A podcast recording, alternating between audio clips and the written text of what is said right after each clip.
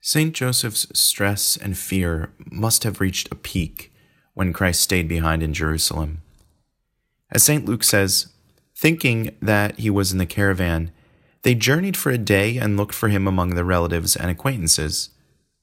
But not finding him, they returned to Jerusalem to look for him.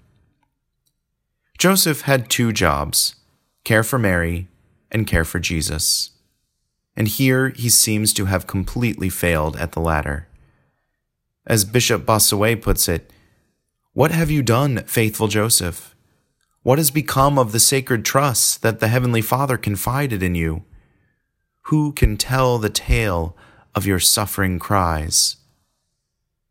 The anguish in Joseph's heart was transformed into something else, though, when he and Mary found the young Jesus in the temple.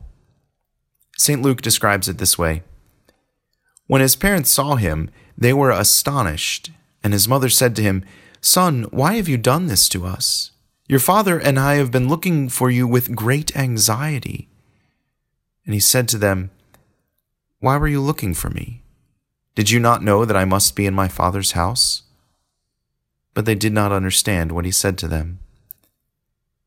Jesus responds that he is in the very place where he belongs, in the house of his true Father. This is not just a correction to Mary and Joseph about their misunderstanding, but also an invitation to go deeper and more fully comprehend the relationships that Jesus bears with God the Father and also with each one of them. St. John Paul II tells us that from that time onwards, St. Joseph knew that he was a guardian of the mystery of God. What a humbling reality! Joseph has been tasked to raise Christ, but Christ makes it clear that another is more truly his father. Joseph has been asked to watch over Christ, but Christ makes it clear that he belongs in another home.